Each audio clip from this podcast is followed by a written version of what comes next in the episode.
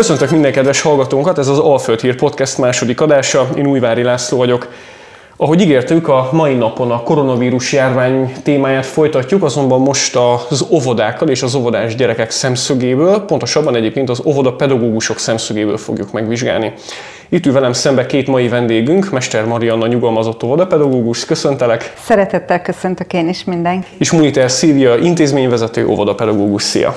Szervusztok, én is szeretettel köszöntök mindenkit. Tapasztalom azt, hogy az elmúlt másfél év, mondjuk már azt, hogy lassan majdnem két év, hiszen 2020 márciusában jött be a koronavírus, azért nem csak az teljes életünket szervezte át és rakta más polcokra, hanem az óvodákra, az oktatási intézményekre, nevelési intézményekre is nagy hatása volt.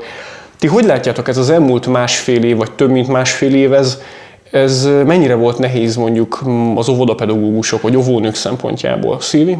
Mindenképpen nem volt könnyű időszak az elmúlt másfél év, az intézményben dolgozók, az intézményt használók, és itt gondolok a kicsi gyerekekre, és a hozzájuk tartozó szülőkre, nagyszülőkre is, mert egy teljesen új, egy teljesen ismeretlen dolog történt velünk 2020 tavaszán, és ahogy én már többször át is gondoltam, meg beszélgettünk is róla a kolléganőkkel, nagyon sok mindent éltünk meg ez alatt az időszak alatt, és ahogy több hullámról is beszélnek a szakemberek, ugyanezt én el tudom mondani a mi életszakaszainkról, ami ezekhez a, az egészségügyi szempontból vett és a járványügyi szempontból vett hullámokra vonatkozik, hogy mi hogyan reagáltunk ezekre a, az időszakokra, és ahogy visszagondolok legesleg először is a 2020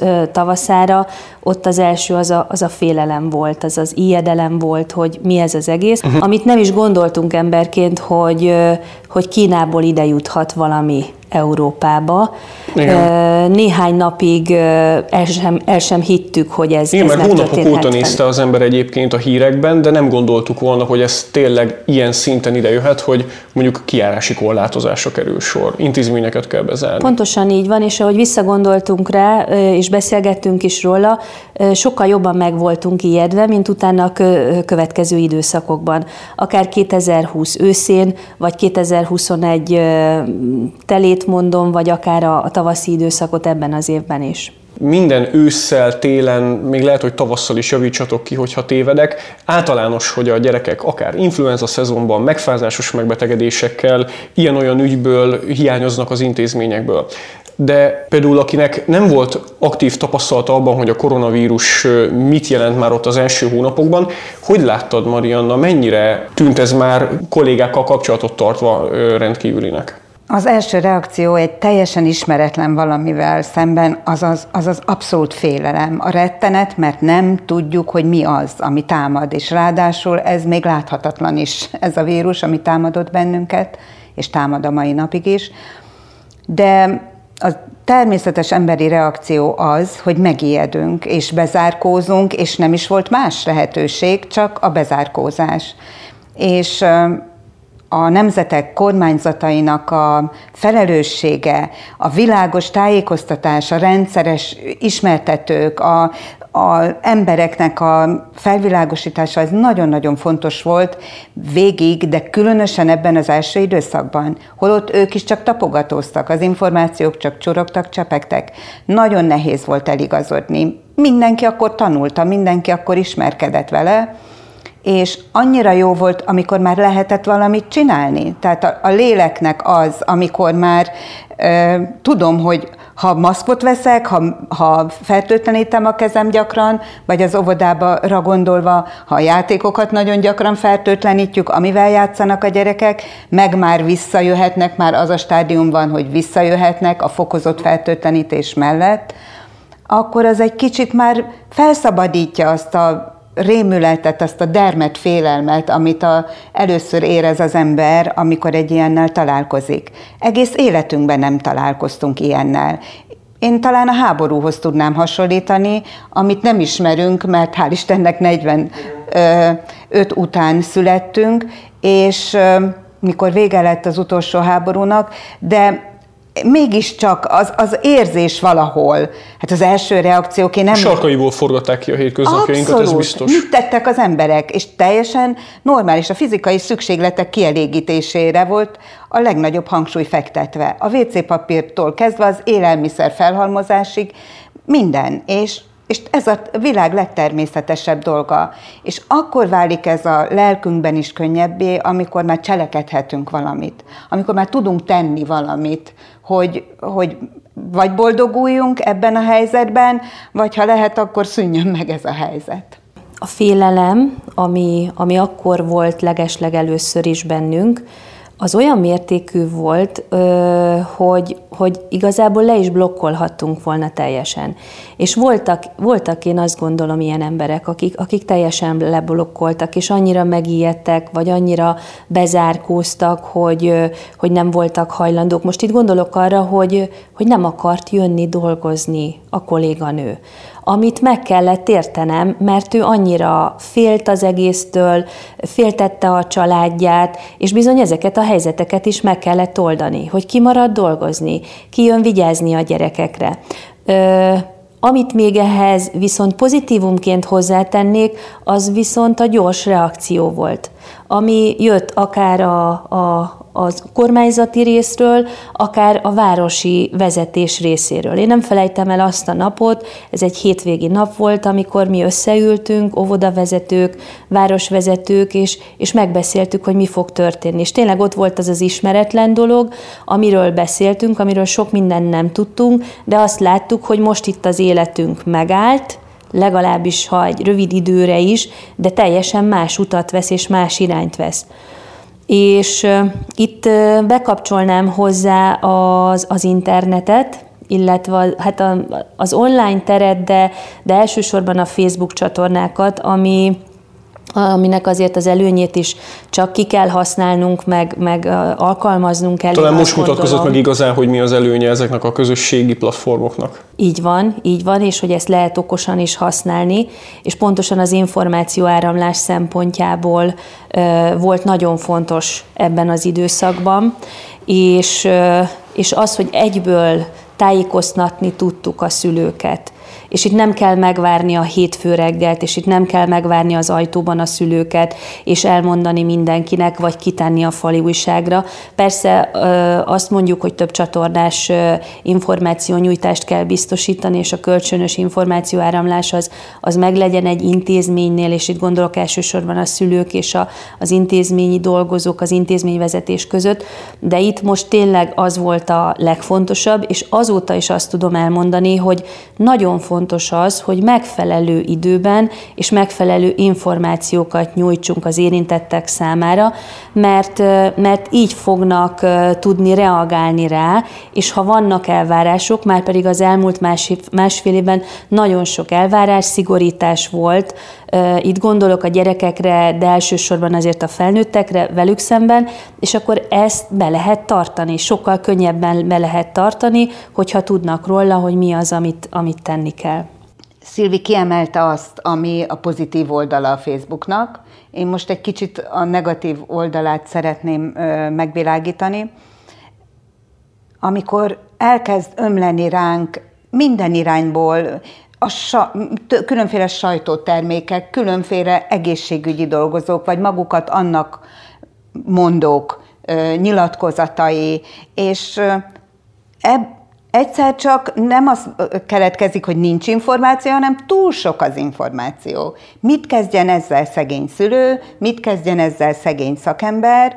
Egy óvodavezető helyzetében képzelve magam, amivel ő rendelkezik információ, az elleninformáció jön naponta biztos legalább négy, amivel őt megkeresik, ő azt hogy kezeli, nagyon nehéz feladat lehet.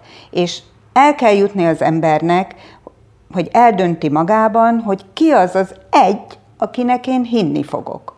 És ha az nem a hivatalos szerv, hanem egy teljesen idegen, önmagát profétának kikiáltó valaki, akkor az nagyon megkeserítheti mindenkinek az életét. És én még most a járvány ennek ebben a stádiumában is azt javaslom, hogy mindenki válasszon ki magának egy olyan embert, aki hiteles, és aki lehetőleg ebben benne dolgozó országos, nemzetközi hírű, tudós, professzor ember, akinek ő hisz. És ne ilyen zúgtudósokat higgyen, és ne vigye el őket rossz irányba, mert ez emberek közötti kapcsolatokat, dolgozó munkatársak közötti kapcsolatokat is Ez szerintem megronthat. Nagyon. És az, az egy illúzió, tudom, hogy mindenki ugyanazt higgye el, vagy egy irányba menjen, de azért a nagy többségnek olyan jó lenne, hogyha ha, ha elfogadnák, és akkor egyszerűbb lenne legyőznünk ezt a vírust. Ez így van, az előző adásunkban két szakorossal beszélgettünk, és ott is, tehát ők is pont ezt emelték ki, hogy a tájékozódás, az informáltság, az információ az mennyire fontos ebből a szempontból, hiszen ők orvosként is, akár mentőorvosként, akár intenzíves orvosként, akár házi orvosként ezzel találkoztak, hogy egy félreinformált ember, vagy egy úgymond a fake news hullámoknak felülő ember milyen áttörhetetlen falakat tud emelni az a, az a közé az orvos és saját maga közé, akivel egyébként megbízik, aki rábízza a gyermeke, a saját szülei, meg a saját maga egészségét. És ez egyébként tényleg egy elképesztő dolog benne. A szülők például, a szülőknél ez hogy jelent meg? Hogy fordultak az intézmények felé, és hogy fogadták az intézménytől, vagy az óvodapedagógusoktól jövő információkat vagy kéréseket? Nagyon sok minden eszembe jutott most hirtelen, próbálom így szépen sorba venni, hogy mennyire fontos volt az, és a hitelesség, amit Marianna is mondott, hogy, hogy amit a kormány mondott nekünk, az intézmény jogszerű működése, az bármilyen helyzet is van, az az elsődleges. És amit nekünk a jogszabályok adnak lehetőségeket és kereteket, az be kell tartani. Ugyan ebben a helyzetben 2020 márciusától jöttek a jogszabályok. Jöttek az újabb és újabb törvények és rendeletek. És azt láttuk, hogy én legalábbis úgy gondoltam, hogy ezeket bizony szépen sorba ki, kell nyomtatni, és le kell fűzni, bármennyire nem vagyok híva annak, hogy, hogy papíron legyen sok minden, de bizony ezeknek ott kell lenni. És cetlisztem folyamatosan, hogy, hogy, hogy vissza tudjak rá keresni, és lássam, hogy melyik kormányrendelet mikori, mert hogy, mert hogy a jogszerű működésünkhöz ez kellett egy kicsit olyan kusza és szövevényes lett igazából a működés, mert már nem tudtuk, és ez talán elhúzódott 2020 év végére, amikor ugye jött a 2020-as novemberi újabb lezárás, de nem, nem igazán tudtuk, hogy akkor most mi is van érvényben, fennáll-e még a veszélyhelyzet, miben vagyunk, mit írjak le pontosan a szülőknek, mert ugye itt, amit az előbb is beszéltünk, hogy mindezek alapján a szülők tájékoztatva kell, hogy legyenek, illetve elvárások, a dolgozók számára belső utasítások, tehát olyan, olyan írott szabályokat, hát az íratlan szabályok is mindig ott vannak, de, de le kellett fektetni azokat a szabályokat, hogy a, a járvány helyzetben bizony betartsuk ezeket, a higiéniai előírásokat és minden más egyebet. És én azt láttam, és azt látom a mai napig, hogy ezt a szülők maximálisan elfogadják. És nem kételkednek abban, hogyha mi egy jogszabályra hivatkozva, vagy a fenntartóra hivatkozva, vagy most mondhatnám azt, hogy csak az észszerűségre hivatkozva, mint egy intézmény vezetője, vagy, az, vagy a nevelő testülete, kérünk valamit, vagy teszünk javaslatot.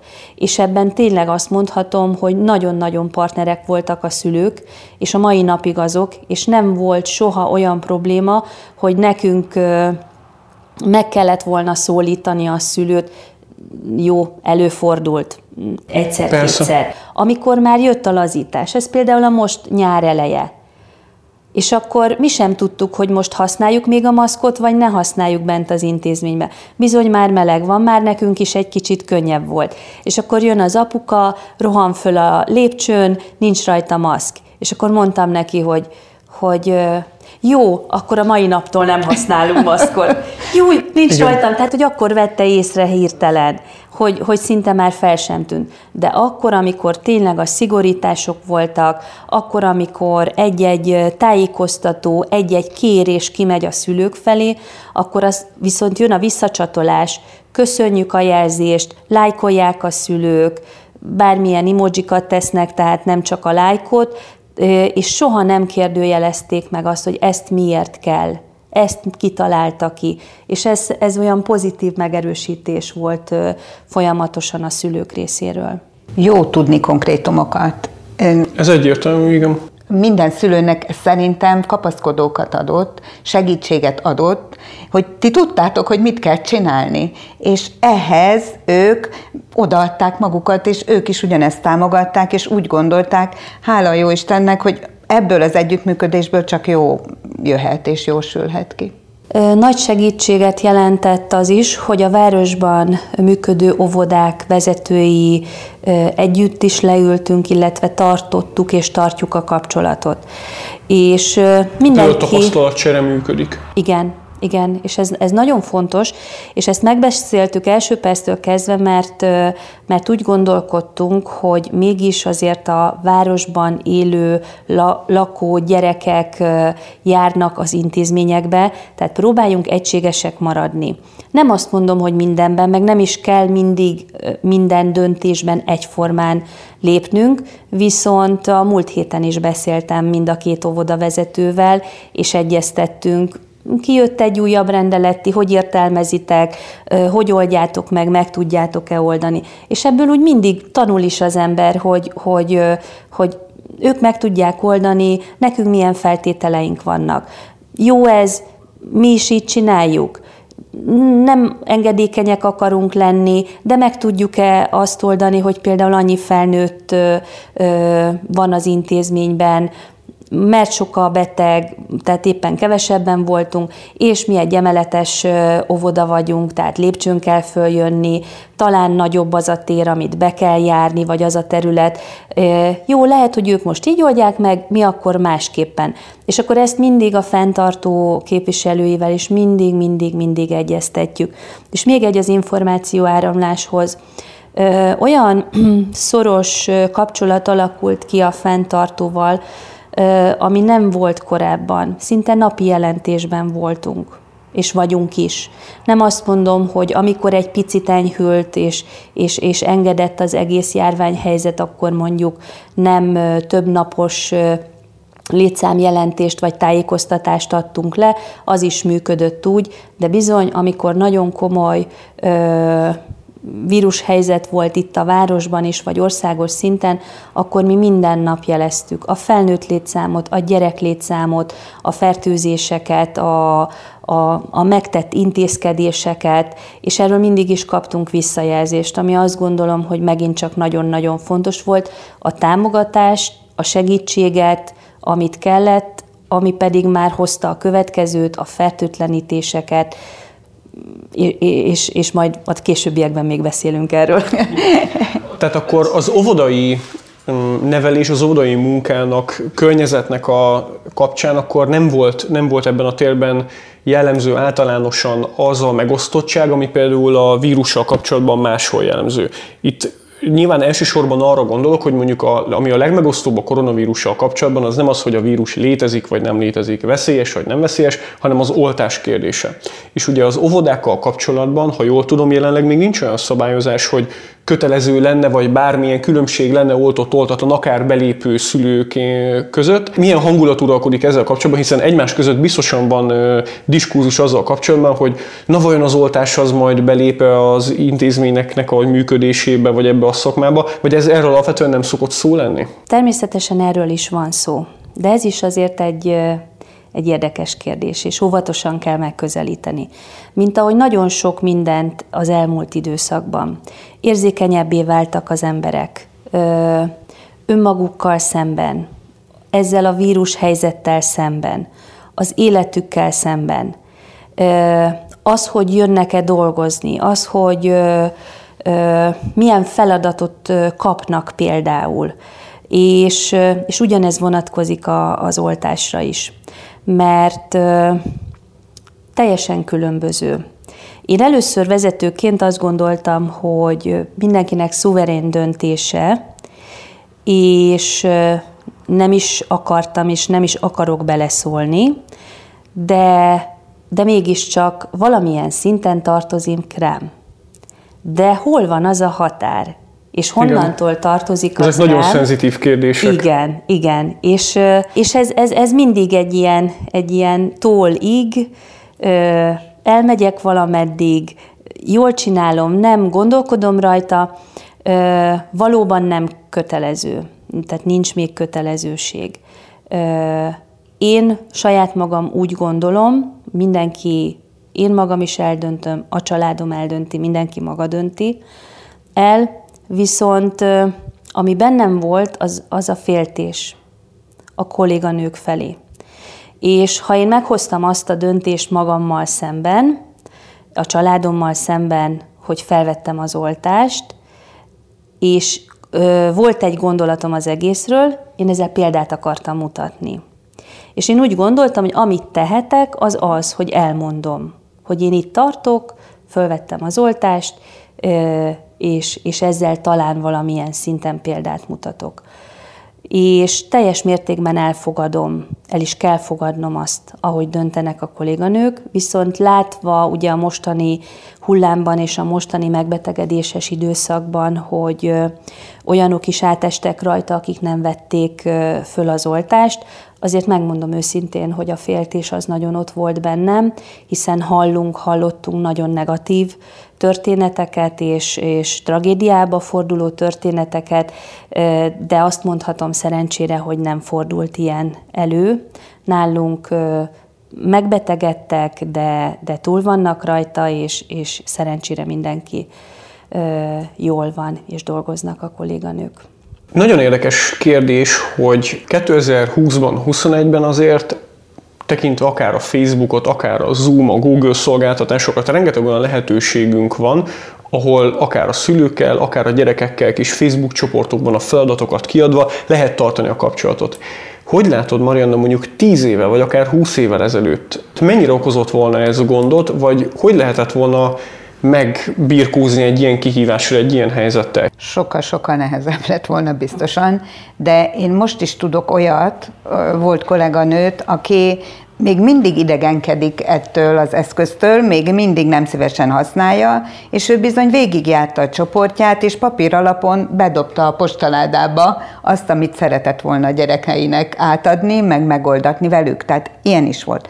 Olyan olyan is volt, hogy mégsem mindenkinek van azért eszköze, nyilván, és, és erre különböző szervezetek összefogtak, alapítványok, és adományoztak laptopokat, illetve akár cégek is adományoztak laptopokat, és jó szándékú emberek is, akinek volt kettő, odaadta az egyiket. Tehát ilyen ismereteim is vannak, hogy a gyerekek a online oktatásban részt tudjanak venni biztos, hogy sokkal nehezebb lett volna. Inkább azt mondom, hogy akár még azt is el tudom képzelni, hogy ha nem ez a digitális világ van, akkor nincs oktatás. Tehát kimarad egy év a gyerekek életéből, akár ilyen durva ö, dolog is történhetett volna, mert egyszerűen nem lehetett kapcsolatot tartani, mindenki be volt zárva. És ha ez, ez a lehetőség nincs, akkor bizony kész, akkor nincs oktatás, megint visszatérek a háborúhoz, háborúban sincs oktatás. Mindenki behúzódik, hogy aztán miből él, meg hogy boldogul, az egy borzasztó nehéz kérdés, de, de akár ez is lehetett volna, vagy egy fél év kimarad. Tehát ebből a szempontból határtalan nagy segítség volt az, hogy a digitális világ ide fejlődött, és ekkora segítséget adott, és különböző felületeken lehetett a gyerekekkel tartani a kapcsolatot, meg kollégákkal tartani a kapcsolatot, meg információt szerezni, meg, meg egyébként. Egy icipicit visszacsatolnék a szülőkhöz, elő, vagy visszavennék a szülőkhöz, hogy ez annyira szép különben, mert az óvodában a szülők szerintem a, a, a nevelési intézmények közül az óvodában a legegyüttműködőbbek ahogy én látom, mivel a gyerekeket minden nap elhozzák, nem egyedül járnak a gyerekek óvodába, ezért a napi kapcsolattartás is sokkal szorosabb, és valahogy a kicsi gyerekek a koruk miatt, vagy az elesettségük miatt, meg a kiszolgáltatottságuk miatt talán egy kis extra odafigyelés van, és, a, és az óvónéniknek nyilván, a dajkanéniknek persze természetes, És akkor emiatt az együttműködés is sokkal szorosabb szerintem, mint mondjuk az iskola felső tagozatába, ahol már egy kész egyéniség jár iskolába, és egyedül.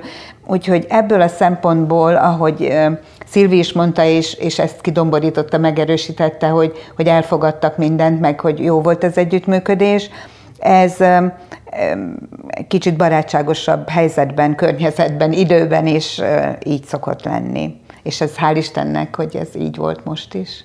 Ti hogy látjátok, hogy az óvodapedagógusi szakma mennyire tudott helytállni, annak ellenére például, hogy Szilvi említette, de Marianne, te is megerősítetted ezt, hogy az első reakció rögtön ugye nyilván a félelem volt, de ahogy mondtad is Szilvi, nem, nem, a, nem a leblokkolás, hanem mégis ugye rögtön munkába kellett állni és felvenni ezt a helyzetet. Na, hogy csináljuk meg? Tehát az óvónéniknek ez az első kérdése. Itt a probléma? Na akkor ez, meg ez, meg ez, meg ez a lehetőségünk van, és akkor melyiket válasszuk? És ez az együttműködés is, ami a többi intézmény vezetőjével van, de szakmai kérdésekben is, meg a mindennapokban. Tehát ez alapból a munkához való hozzáállás, meg a, a hivatáshoz való hozzáállás, mondom szebben, az ilyen az ovonéniknél. És szerintem éppen ezért minden nehézség, fáradtság, kín és szenvedés ellenére egy óvodavezetőnek könnyű ezt. Most, most lehet, hogy, hogy nagyon furcsán, furcsa ide ez a szó, hogy könnyű, de, de mégis azt mondom, hogy, hogy, hogy könnyű, mert nem azt keressük, ez 40 évig, amíg dolgoztam, ebben éltem, tehát tudom, hogy és hogy intézményvezető is voltál, azt is tegyük hozzá. Igen, de hogy jaj, miért nem lehet ezt megcsinálni? Tehát nem ez dominált meg, hogy ez a hibás, meg az a hibás, meg az a hibás érte, hanem nekem mi ezzel a dolgom, tehát a, az, a hozzáállás. Aztán majd gondolom Szilvi elmondja, hogy a mindennapokban ez meg a gyakorlatban hogy ment. Hát a mindennapokban, ahogy most így végig gondolom, eleinte nem tudtuk magunkat a helyzethez hozzáigazítani. És itt gondolok arra, hogy az iskoláknak egyértelmű volt ez az online oktatás. Ami persze nagyon kezdetleges volt náluk is, és sok minden nem volt még ö, ö, se kidolgozva, se a technikai feltétel, hogy tudják ezt megoldani a családok. És akkor jött az óvodánál, hogy otthon maradt a gyerekek többsége. És tényleg így volt a leges legelején, Természetesen az oviknak is ügyeletet folyamatosan kellett tartani. Ha rendkívüli szünet volt, akkor is tartottuk az ügyeletet, tehát teljes bezárásunk nem volt és ha csak néhány gyerek volt, és itt gondolok arra, hogy öt gyerek, vagy a legeslegején azt mondták, hogy egy csoportban öt gyereknél több nem lehet, és amikor már egy picit jobb volt a helyzet, és jöttek vissza, akkor még a fejlesztő terembe is gyerekeket vittünk, mert csak öt gyerek lehet, de a szülők már dolgoztak volna, és mennének dolgozni, és akkor hogy tudunk segíteni, akkor igaz, hogy hat csoportszobánk van, de akkor legyen meg a hetedik is, Szóval kerestük tényleg így igaz, ahogy Marianna is mondja, hogy kerestük a megoldást, hogy, és keressük is a megoldást, és, és ott a, a legelején az, hogy, hogy ezt az egész helyzetet mit tudunk adni az otthon maradó gyerekeknek, hiszen ők voltak többségében, na ez, ez nehéz volt. Utána már ugye a következő hullámokban ezt kezdtük kidolgozni, vagy próbáltunk rájönni, hogy, hogy online novi, de akkor ezt hogy szabályozzuk le? Erre azért nem volt felsőbb szabályozás, ki így csinálta, ki úgy csinálta, próbáltuk összeszedni az információkat, és azt kell azért, hogy mondjam, hogy mint minden területen szélsőségek mindig vannak. Van, aki nagyon egyszerűen gondolja, van, aki túl bonyolítja a dolgokat. Mi általában olyanok vagyunk, azt gondolom, mind a kettőnkre mondhatom, akár vezetőként, akár emberként próbáljuk az arany középutat keresni. És ezért is van az, amit már itt mondtam, hogy megkérdezni a, a többi intézményvezetőt, vagy például én tagja vagyok az óvodavezetők Facebook zárt csoportnak, akik nagyon-nagyon sokat segítünk egymásnak, jogszabályértelmezéstől kezdve, az egyszerű kérd, leges, legegyszerűbb kérdést föltehetjük a csoportba, válaszokat kapunk rá, és itt is a válaszok nagyon széles skálán mozognak, mert ki hogy gondolkodik egy-egy helyzetről, egy-egy dologról, és ugyanez vonatkozik, és vonatkozott erre, erre a pandémiás helyzetre is, vagy vonatkozott ez az online novira is. Viszont ott volt az a hiányérzet, hogy, hogy mit csináljanak az otthon maradó kolléganők.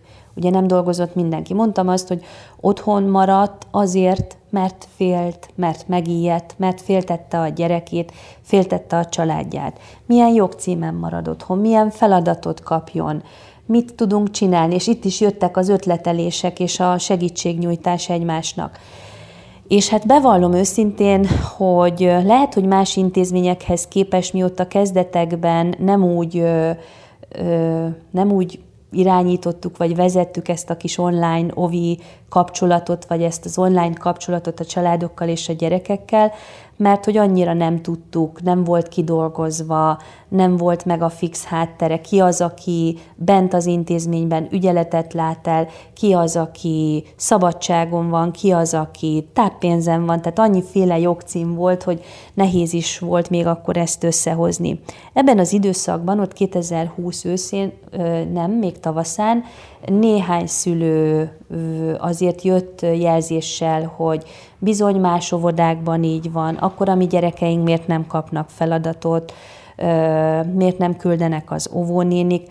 Próbáltuk a, az ünnepeket és, a, és a, azokat a programjainkat, ami a pedagógiai programhoz kapcsolódóan kiemelt programjaink, egy kicsit megjelentetni az online térbe.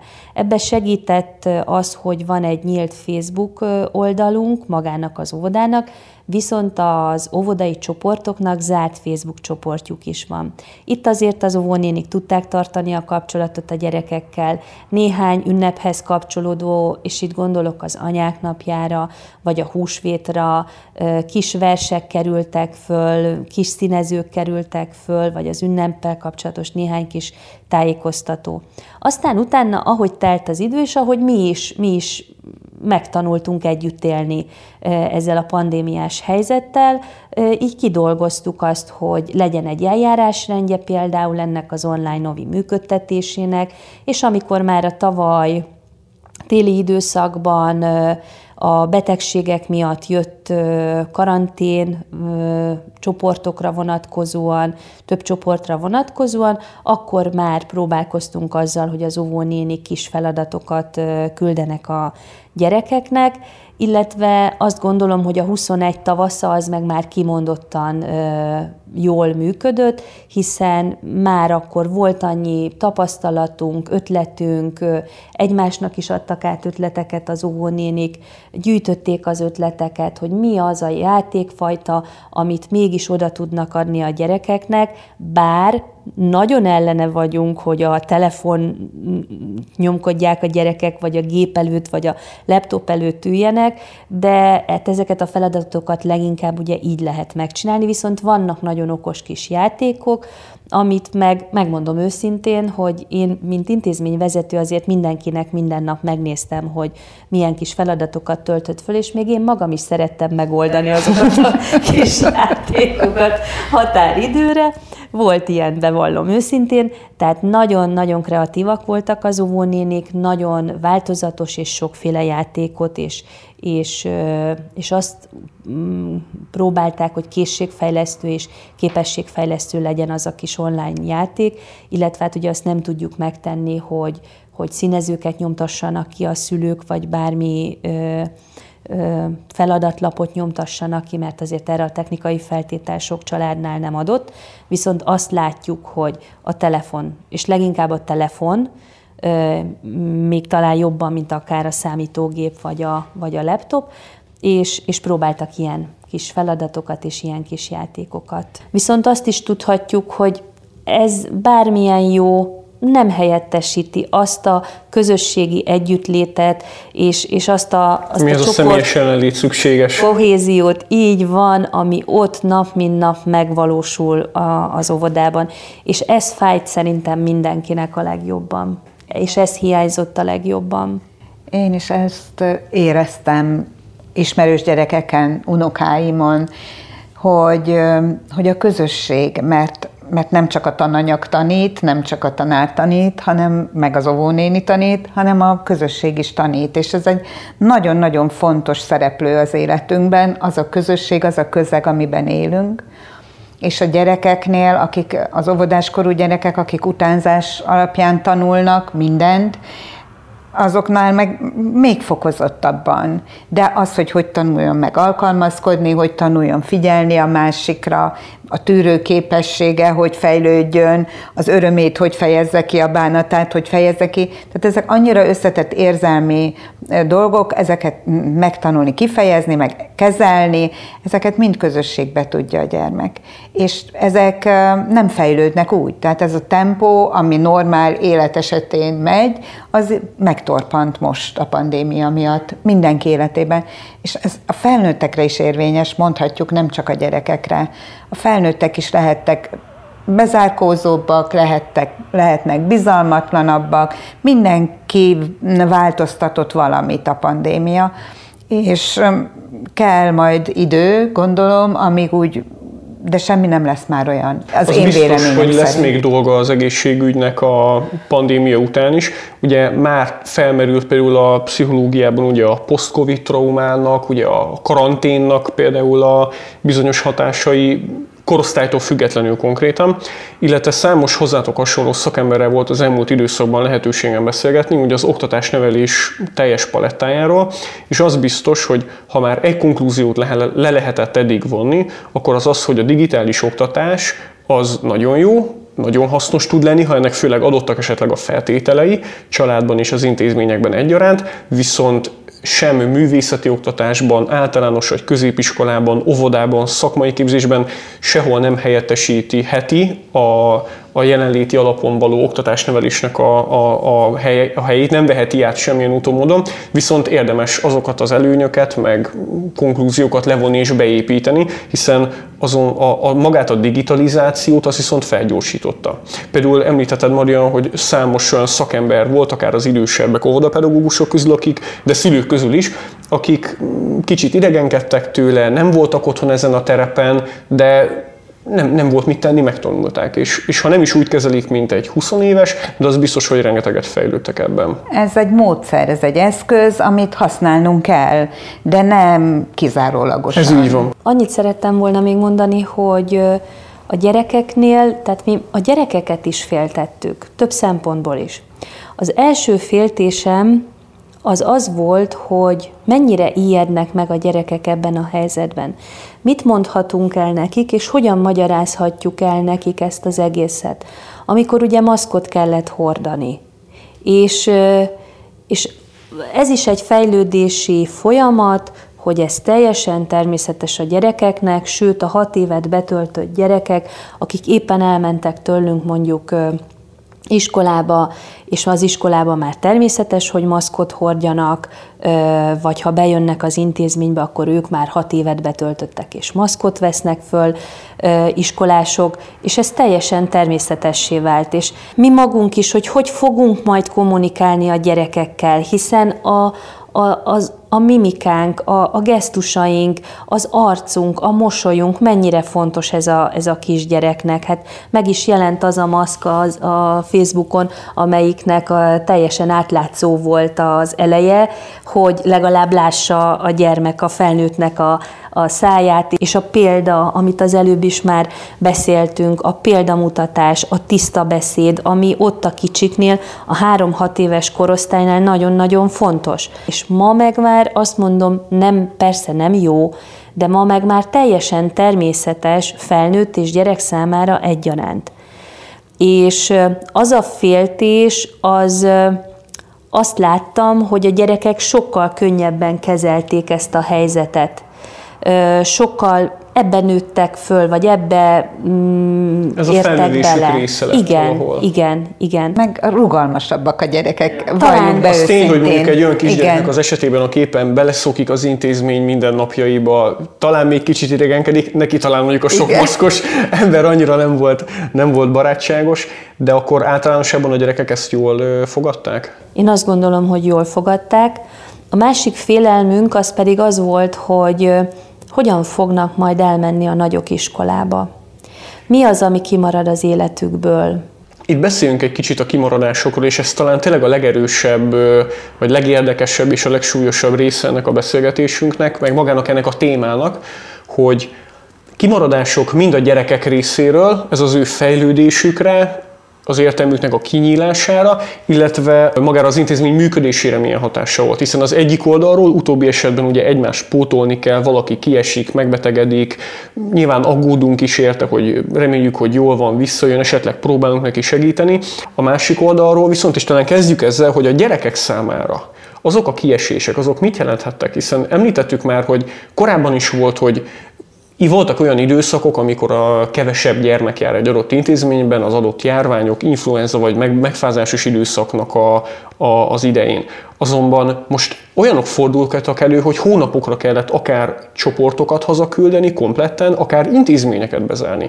És ezért egy kisgyermeknek a fejlődésére ez, szerintetek ez milyen hatással van egy kisgyereknek a fejlődésére, hogy hiányzik neki a közösség? Én úgy gondolom, hogy, hogy a személyiségfejlődésben mindenképpen van egy megtorpanás, de ez nem vészes és nem visszafordíthatatlan. Tehát senki ne gondolja azt, hogy ezt majd nem lehet helyrehozni, meg ezt élmények kimaradnak most biztosan, mert amit az egész óvoda csinál együtt, egy olyan nagy rendezvény, azt nem lehetett megszervezni ebben az időszakban. De Ebben megint a, az óvodapedagógusok találékonyságát emelném ki, hogy csináltak helyette valami mást. De Biztos van megtorpanás, én újra ezt erősítem, de ez nem visszahozhatatlan, ez nem megfordíthatatlan. Tehát hanem... nem ezen múlik, hogy egy gyermek például nem, iskola élet lesz Nem, uh-huh. nem, nem ezen múlik. Én úgy gondolom, hogy nagyon gyorsan be fogják pótolni,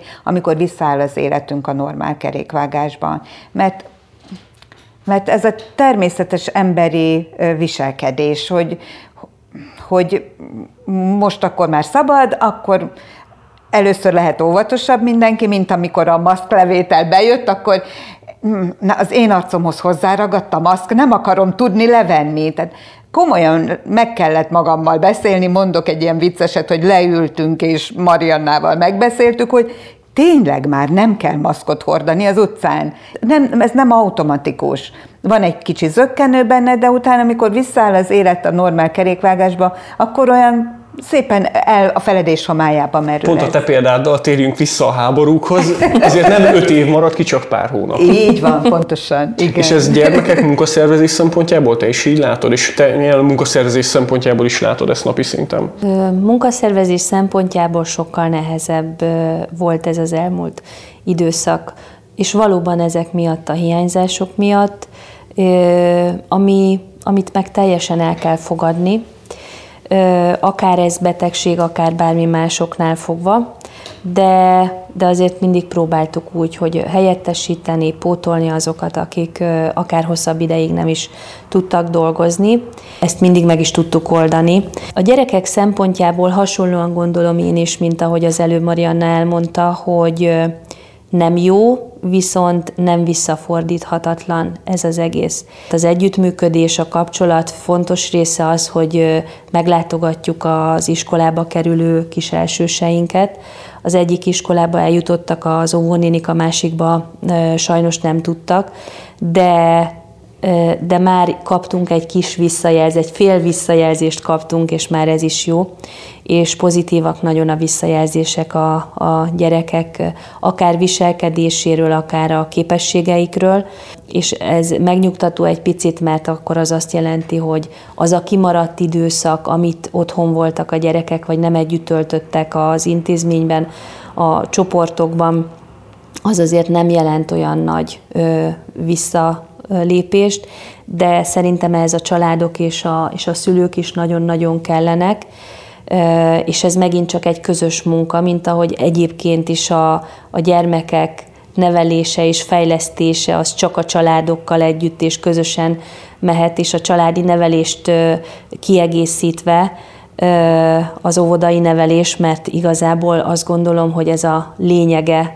a mi közös munkánknak, hogy hogy amit csak meg tudtak tenni otthon a családok. Persze nem tudták pótolni a, a csoportot, a közösséget, az óvodai programokat és az óvodai életet, de azért nagyon sok mindenben ö, odafigyeltek és foglalkoztak a gyerekekkel és fejlesztették a gyerekeket, mind a mellett, hogy azt is tudtuk, hogy sok családban otthon vannak az iskolás testvérek, és még az iskolás testvérekkel bizony komoly tanulási ö, feladatok vannak, és mind a mellett még jutott idő arra, hogy, hogy a háztartás mellett akár az édesanyja, vagy felváltva az édesapa még a kis ovissal is megcsinálta a kis feladatot, és akár azt visszajelezték, vagy visszaküldték. Szerintetek ennek az elmúlt közel két évnek, vagy több mint másfélnek, ez nézőpont kérdése, mi volt a legfontosabb tanulsága, és mi lehet az, amit magunkével téve tovább érdemes vinni 2022-re, meg esetleg következő hasonló kihívásokra? Reméljük azért nem lesz még egy ilyen pandémia. Először pedig én már nyugdíjas vagyok, kevés munkával, de, de mégis én ezt értékeltem benne, hogy lehetett egy kicsit, annyira felgyorsult körülöttünk a világ, és olyan zajossá vált, hogy szinte jó volt egy kicsit otthon magányban, csendben lenni. Biztos, hogy ez egy nagy családdal másképp szűrődik le, de egy kicsit, kicsit az a stop, állj, túl gyors minden, lassítsunk, és, és inkább a mindennapokban arra figyeljünk, hogy, hogy hogyan élünk, és nem mindig a, az, legyen a szemünk előtt, hogy mit hajszolunk, és, és mit kell még elérnünk, és, és miért kell még tepernünk, már elnézést, hogy ezt a csúnya szót használom, de az, az, ez a tudjunk időnként megállni, és tudjunk időnként a családunkra figyelni, magunkra figyelni. Én nyilván hozzáteszem azt is, hogy a Jóistenre figyelni, mert ez rendkívül fontos, hogy, hogy az ember ne csak folyton az idővel harcoljon és küzdjön, és, és próbáljon meg mindig a holnapra gondolni, hogy még mit kell elérnem, még mit kell megcsinálnom, még, még ez, még az, még az, hanem, hanem ez a, ezt a képességet valahol vissza kell hoznunk egy kicsit magunkba, hogy, hogy tudjunk egy kicsit lassítani, elcsendesedni, és, és lelkileg egy kicsit stabilabbá válni. Ha sok hiányzó gyermek van egy csoportban, és betegség után mondjuk visszajönnek, és együtt vannak, akkor közösen örülnek egymásnak. És a délelőttökben mindig vannak olyan alkalmak, amikor tényleg egymásra figyelhetnek, még jobban, akár ez legyen egy kis beszélgetőkör, akár legyen egy mese vagy vers utáni kis beszélgetés, élményelmesélés, de úgy, hogy meghallgassák egymást a, a gyerekek. És én azt gondolom, hogy ez nagyon fontos ö, a továbbiakban és a későbbiekben is ö, tényleg az egymásra figyelés, és itt, ha ezt már a kicsi gyerekeknél mi át tudjuk adni, óvodapedagógusok felnőttek, akkor, akkor valamilyen szinten talán ők is türelmesebbek lesznek, illetve a szülők is valóban ebből a mókuskerékből egy picit meg tudnak állni, vagy a mókuskerékkel, és akkor türelmesebben odafigyelve a, a gyerekekre. Tényleg az az idő, amit együtt tudunk tölteni, és együtt tudnak tölteni, az az időminőségi idő legyen. Tudjuk azt, hogy az életünkben mi a fontos, és mi a kevésbé fontos. Tudjunk, tudjunk súlyozni, tudjunk válogatni, sokkal drasztikusabban, mint eddig, és merjünk bátran nemet mondani, merjünk bátran igent mondani, ne ilyen buta Merjünk bátran önmagunk lenni. Nagyon köszönöm. Ez a, ez a, Laci, ez a legjobb kifejezés talán, hogy merjünk, igen, önmagunk lenni, és nem, nem mindig valami elképzelt dolognak akarjunk megfelelni. Társadalmi elvárásnak, normának, és akkor ez miatt esetleg túlhajtani magunkat, hanyagolni olyanokat, amik talán fontosak legyen, akár szó a gyerekekről, vagy vagy, vagy közösségünkről, hogyha most ugye ezeket említettétek. Szülőként is tudok most csatlakozni mindkettőtökhöz, hogy ha nincs is az embernek a rohanás az állandó munka miatt arra ideje, hogy órákat töltsön napi szinten minden gyermekével, meg a meg családja minden tagjával, de ha csak 10-10 perc út, egy negyed óra, fél óra arra, hogy egy, egy kiadós játék, beszélgetés vagy közös foglalkozás legyen, már az sokkal többet jelent, mint ha mintha az ember inkább azt mondja, hogy ha már csak 10 perc jut rá, akkor még az a 10 percet sem vagyok hajlandó kihasználni. Igen, ó, de jó beszélgetés volt, nagyon szépen köszönöm. Én köszönöm nektek. Kedves hallgatóink, köszönjük, hogy most is velünk tartottatok. Mester Marianna nyugalmazott óvodapedagógussal, nyugalmazott intézményvezetővel és Muliter Szívja intézményvezetővel, óvodapedagógussal beszélgetünk. Köszönöm nektek, hogy itt voltatok. Köszönjük szépen. Köszönjük szépen. Mi pedig menni fogunk tovább, nem most, hanem egy hét múlva. Mit jelent ma a karácsony? Ez lesz majd a témánk. Valóban csak a Black Friday-ről, a vásárlási lázról, a külsőségekről szól, vagy maradt napjainkra valami a régi tartalomból. Külcsén és belbe csak karácsonyi fények mögött. Ezzel fogjuk folytatni. Találkozunk egy hét múlva, addig is áldott adventet és meghitt készülődést.